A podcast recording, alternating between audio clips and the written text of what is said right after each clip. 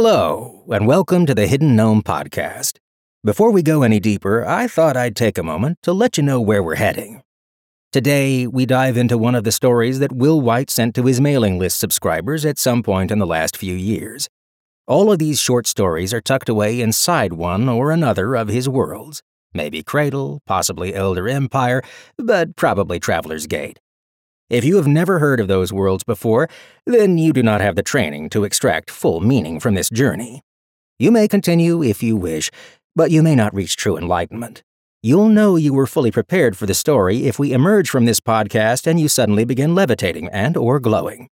Now, tighten the straps on your pack and raise your torch high, because we're delving into places unknown. Don't worry. Most of you will probably make it out alive. A collection of swords. 359th year of the Damascan calendar. First year in the reign of Queen Leah I. Six days since harvest. It won't come to a fight, Simon thought. In his head, Kayla's voice was even more smug than usual. Yes, it will. You'll find a way. I don't have to solve every problem with my sword. Kayla sighed fondly. It's your innocence I love the most. The door opened, and Simon hurriedly stood. Lord Dervahl strode in, a balding man in his fifties with blazing yellow eyes. Everyone here in the Western Isles had eyes so vivid they almost glowed, and some gave him uncomfortable memories of Cormac. Dervahl stopped as he saw Simon waiting, making a sound of distaste. I hoped you would have the decency to leave. What is your business here, Damascan? Simon had showed up unannounced at the man's office that morning, bearing a message from the Queen of Damasca. Dervahl's servants had allowed him to wait inside for the Lord to return, and he'd spent the rest of the day in silent conversation with Kayla. Though she had no confidence in his ability to solve this situation without violence, he'd come prepared for a discussion, and nothing else. He was dressed in an uncomfortably tight maroon uniform that Leah had assigned him. Apparently, all royal envoys wore something similar, and he didn't carry a single weapon. He could summon Mithra with a thought, but he was determined not to. Ordinary people achieved results peacefully, so he could too. Simon bowed a fraction in the way Erastes had shown him. Lord Dervahl, thank you for your attention. I come from the. He realized he hadn't presented Leah's letters and belatedly thrust it forward. Queen of Damasca. you have an item in your collection that she wants. I mean, desires. She has an interest in your collection? He was trying to phrase the statement as Alin would have, but it came out as a question. Kayla's laughter echoed through his head. That was better than I could have dreamed. Simon was sure his face was red, so he hid it with another bow. Lord Dervahl snatched the letter. She needs to teach her messengers how to speak. I would demand she send someone trained properly, if I were willing to tolerate another visit. He scanned the message, then crumpled it in one hand and let it drop to the floor of his office. A servant scurried in and scooped it up immediately. Absolutely not, Dervahl said. By what right does the Damascan queen make demands of me? Simon wondered if he was missing something. She's the queen. Not my queen. I am a lord of the Western Isles, not a subject of Damasca. I understand. Believe me, I do. I come from the villages myself. But she does have a claim over the Isles. You pay taxes, you once sent sacrifices, and she maintains your territory routes. Dervahl laughed like a raven screeching, dropping into the high backed chair behind his desk. She ensures her own self interest, and on that basis I should accept her rule. I don't need to explain myself to the help. Leave before I have you thrown out. Simon met the man's yellow eyes. Your travelers aren't the ones who defend you from incarnations. For the first time, Dervahl looked uneasy. Why did you hear that? Not half a year before, Simon had personally led a small group of Valenhall travelers to destroy a newborn Naraka incarnation on the island west of Dervals. If they had been any slower, the incarnation would have reduced the island to ash, and Lord Dervahl's domain would have fallen next. The Queen defends you because you're part of her kingdom, Simon said. Her father may not have enforced that claim, but she's protecting you now. To honor that, she only wants one item from your collection. It's a cheap trade for a defense against incarnations. After a second, he added, She's willing to pay fair price. Lord Derval's spine returned and he snorted. That's priceless! I'm, uh, not sure I'm authorized to promise that much. Derval chewed on the inside of his cheek for a few seconds before he stood abruptly. Come with me, he ordered. Simon scurried after him, cautiously proud. Had he succeeded already? He snatched up the bag containing Kayla, and from within, the doll's smug laugh drifted into his mind. That's not a man who's given up. The island's lord led Simon down an opulent hall and to a bronze chased door. You're not the only one who wishes to take something from my collection, he said, and pushed the door open. Inside, Derval kept a rich man's version of the Valenhall armory. Intricately designed and decorated weapons rested on pedestals or velvet cushions displayed for admiring eyes. Overhead, a domed glass ceiling let the fading afternoon light spill in to cast each exhibit in golden light. Simon caught sight of a carved spear with two silver heads carved like dragons, but otherwise, Derval's collection seemed to consist entirely of swords. A claymore wider than Simon's whole body stood straight up, its point embedded in the floor. A pair of cutlasses with emerald blades were strapped to a polished wooden shield. A miniature silver rapier, small enough to be used by Kayla, rested in a velvet box nearby. Hundreds of swords, each unique, filled the sizable room. Under other circumstances, Simon might have lost himself among the weapons on display but he and Derval were hardly alone. An Avernus traveler in leather and feathers examined a pile of shattered glass, an owl hooting on his shoulder. A woman with intense blue eyes, dressed like Derval, interviewed a sweating guard. Servants scurried around the edges of the room, supervised by other men in guard uniforms. Simon eyed the shards of glass. Judging by the empty pedestal nearby, those must be the remains of an exhibit case. What happened here? Kayla sighed. Only last night, while I slept, a thief violated the sanctuary of my home and made off with one of my prized possessions, an obsidian dagger used by an original Naraka traveler. An alarming possibility occurred to Simon, and he quickly scanned the rest of the swords on display, hoping to prove himself wrong. The sword we want, was it stolen? Derval made an offended sound. We want? You think highly of yourself for a messenger. In fact, no, your queen's trophy is perfectly safe. For now. He flicked his hand over to the right, and Simon followed the gesture. On a wooden sword rack eerily similar to those in Valenhall, Derval had displayed a curved blade of mirror bright steel. Its hilt was wrapped in blue, its blade short and thick, and splashes of bright blue ran up its flat surface like sapphire waves.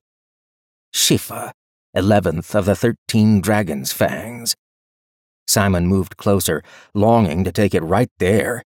The eldest would leave him alone for weeks if he brought another dragon's fang home, and Leah would be delighted that Valenhall had room for another traveler. Maybe they would let Simon rest for a day, or even two. This is not the first time this thief has targeted my collection, Derval said, his yellow eyes burning. He's made off with a silver replica of King Malachi I's sword, as well as a very rare axe from Avernus.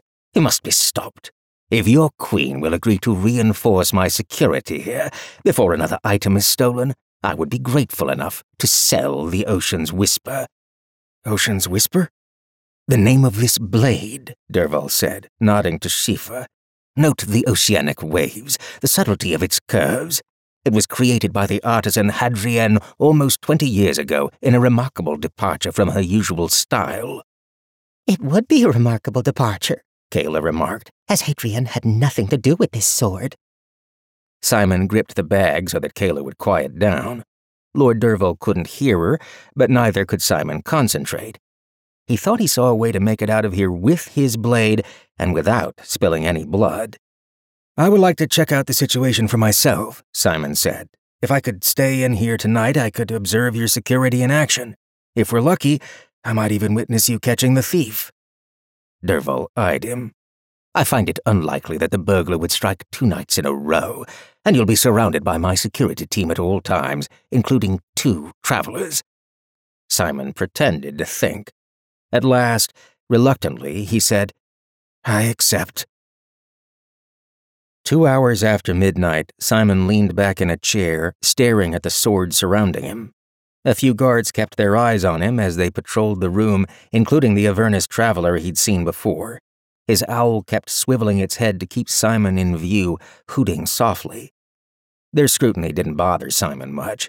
It wasn't as though they could actually hurt him, but being stared at for hours wasn't comfortable. But Kayla's advice was starting to grate on him. What are you waiting for? It's right there. Shifa gleamed, blue and seductive, only a dozen paces from where Simon sat.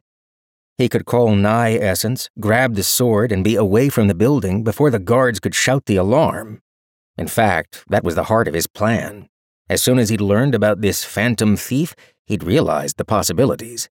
He could take the sword and vanish, and everyone would blame the burglar. Leah could even deny having sent a messenger, and the Westerners would assume Simon's mission had been a thief's clever disguise. One thing kept him in his chair. To steal the sword, he would have to fight someone, which would prove Kayla right. Even if he didn't kill anyone, he would have called on his powers to solve the situation. Simon had to show that he could do this without relying on Valenhall. If he could figure out how. Eventually, they'll stop watching me, Simon sent to his doll. When the moment comes, I can slip the sword into my bag. This bag, the one I'm in now, I wasn't aware Shifa could shrink. Simon opened his bag wide to judge its size, earning him an odd look from the nearest guard. The hilt might stick out a little, but I can cover that up. I'm proud of you for trying something new, but this is beyond you. You're no thief. Simon shifted in his seat as the Avernus owl hissed menacingly through its beak. What if I poison the guards, just enough to make them sick? Distract them. Kayla giggled. Rebecca is going to love this. Where would you get poison, Simon? What would you poison? I could offer them tea. If they trusted tea that you summoned out of nowhere, they deserve to die. And I still don't know where you'd get the poison. If you've got a better idea, please share it. I do, as it happens. Take advantage of the thief's entrance, grab the sword, and simply walk out. Distraction is the criminal's friend. Simon forced the smile off his face. Kayla, no thief is going to rob the same place two nights in a row. I see.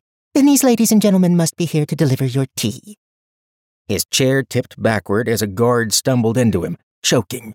Clouds of yellow dust flooded the air, blowing in a steady wind out from a golden flower that sprouted in the middle of the courtyard. Asphodel, Simon realized, before his throat seized up. He clawed at his neck in blind panic at first, the sudden pain bringing nightmares of nigh chains surging back into his mind. Worse, phantom birdsong filled his ears, lulling him to sleep even as the poison strangled him. Interesting. They disrupt your concentration and put you to sleep to prevent you from resisting. I wonder if this is why the guards didn't see anything. Help! Kayla, help me! Don't be so dramatic. It won't kill you, though I'm sure it feels like it will. Simon called to the House of Blades, to a power he'd earned not long ago a white candle flame. The important thing here is that I was right. Kayla added, even as the white flame flashed through Simon's veins, burning the asphodel poison away. The cloud had passed, short lived, and he gasped a lungful of clean air. He staggered to his feet, leaning on his toppled chair to keep his balance. Steel joined the white flame, strengthening him in case of another attack. A group of young men and women, about Simon's age, stared at him from the entrance to the room. They were all dressed in drab shades of gray, and each wore the badge of a dark feathered bird. Most striking were their eyes, which shone like torches in the dim light. Blue, yellow, green, orange, and purple eyes watched Simon with astonishment as he stood. Hit him again, Afric, a short haired girl urged, her violet eyes wide with fear. Mist swirled around Afric's hands as he raised them, no doubt to summon another flower. The girl raised her hands as well, with a raven perched on one and a sparrow on the other. Avernus and Asphodel working together. No wonder even Dervahl's travelers didn't stand a chance, Simon realized. There were five youths here, and unless he was very much mistaken, they were all travelers. Wait, Simon called, his voice rough from the near strangling. We don't have to fight. I'm here for the same thing you are. The boy and girl in the front traded uncertain glances. After a moment, another of the girls spoke. You're here to free the Isles from the House of Lords? Not the same exact thing, I guess. I'm here to take a sword. An orange eyed boy marched forward, drawing a blade of Tartarus steel. We're no common thieves. We are the Nightingales, here to show that the real power in the Isles comes from. Simon waved at him impatiently. I don't care who you are. Listen, none of us want to fight, do we? You take your sword, I'll take mine, and then we all go home. The guards won't remember anything in the morning, will they? The purple eyed Avernus traveler looked to her friends first, but then shook her head. Perfect. Take whatever you want. Two of the boys argued in hushed voices, but their discussion ended in seconds. The orange eyed young man made a point of brushing his shoulder against Simon's as he passed, satisfying his pride. Simon couldn't have possibly cared any less. No violence, Simon pointed out to Kayla. You did summon power from Valenhall. To defend against poison, that can't count against me. The bag at Simon's feet shook as Kayla sat up. She actually poked her painted wooden head out, revealing a blue bonnet and blonde curls. Simon didn't believe it. She never moved unless she had to. He followed her gaze and saw what she'd already sensed. The orange eyed boy had his hand on Shifa's hilt. Hold it, Simon called.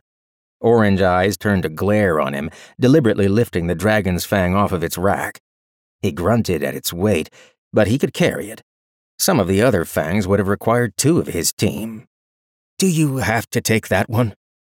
Orange Eyes laughed derisively, leaning Shifa's dull edge against his shoulder and readying his Tartarus steel blade in his other hand.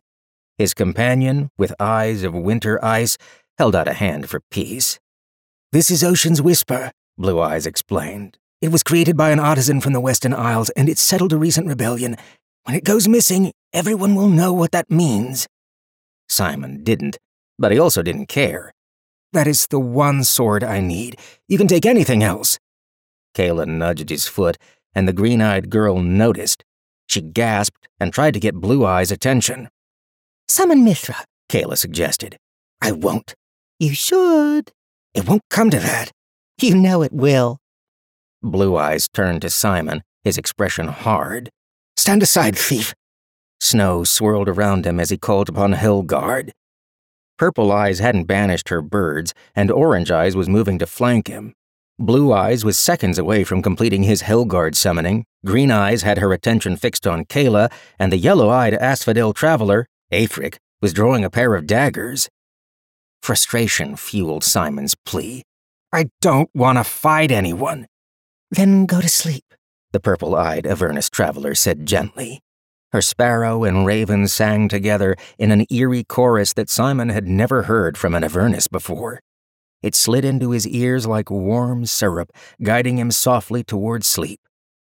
Simon leaped, and even without the nigh essence in him, he moved faster than they could react.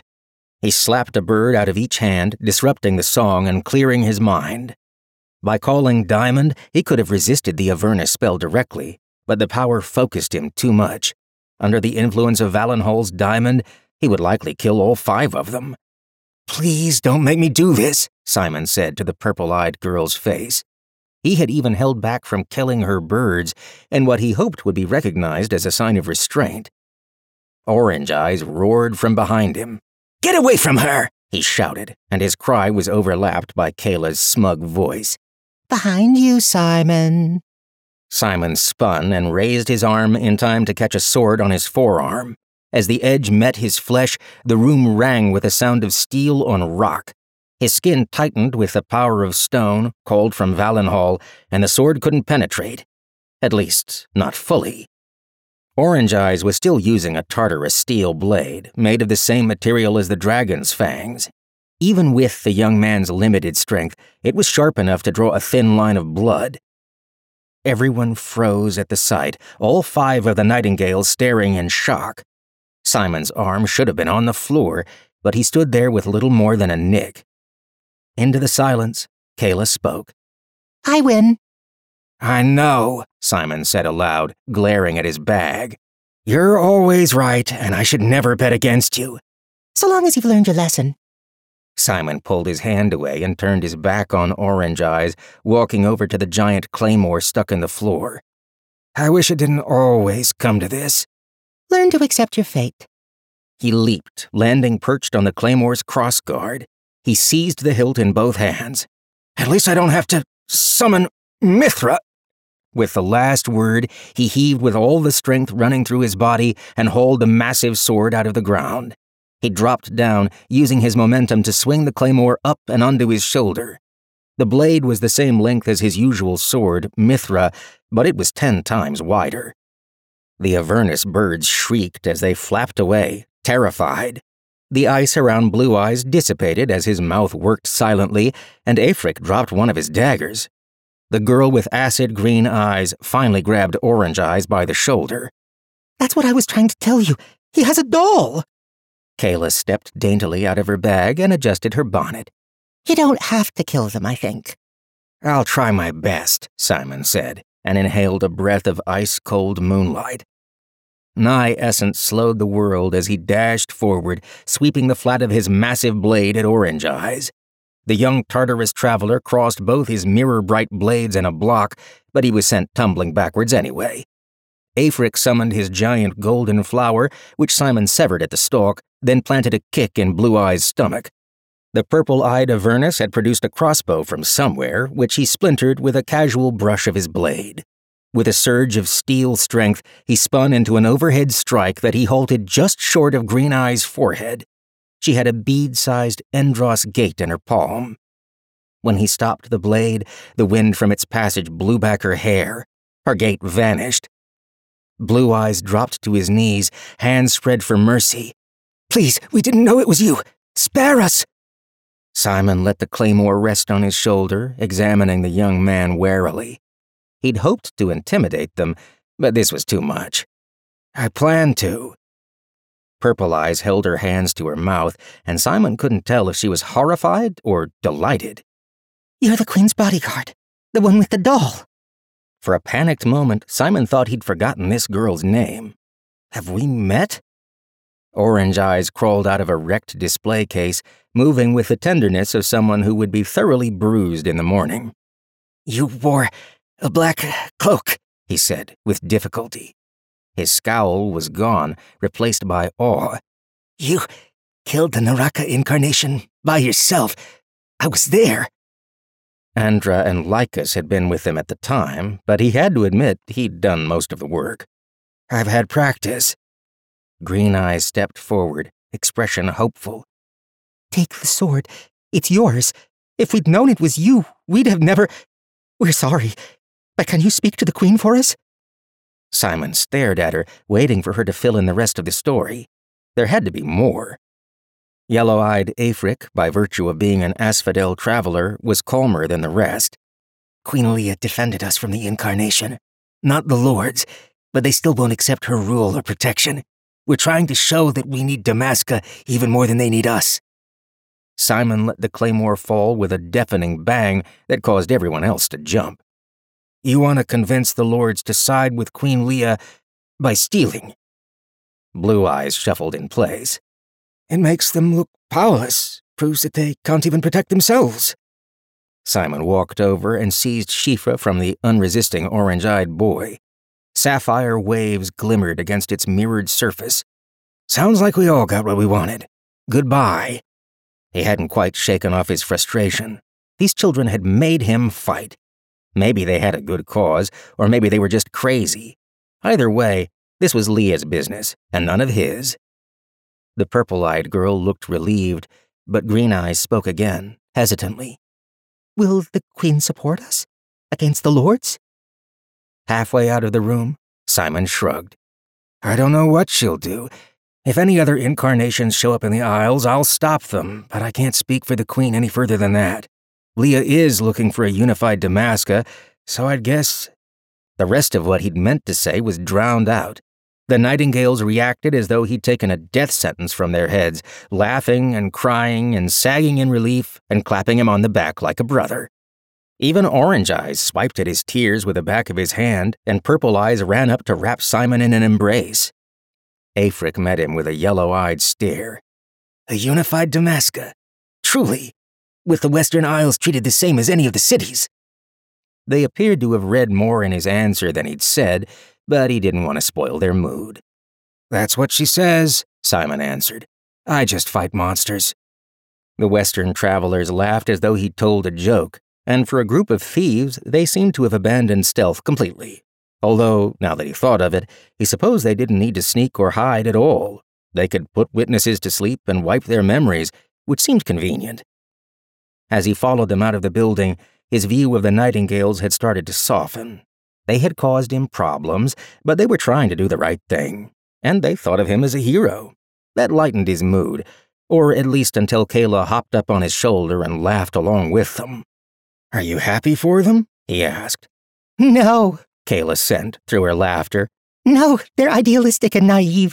I'm laughing because they were working for you all along. If you had come in here wearing your cloak and carrying me, maybe summoned Mithra once or twice, they would have given you the sword without question. You didn't have to fight at all. The smile slid off Simon's face. Congratulations, you've survived the Hidden Gnome podcast. Today's story was A Collection of Swords by Will Wight, read by Travis Baldree. The next episode will be available when the lizard moles rise up to claim the surface world, which we expect to happen in about a week. Until that time, remember, always hike with a buddy. But first, make sure your buddy hasn't been replaced by some kind of shapeshifter. Maybe do a blood test.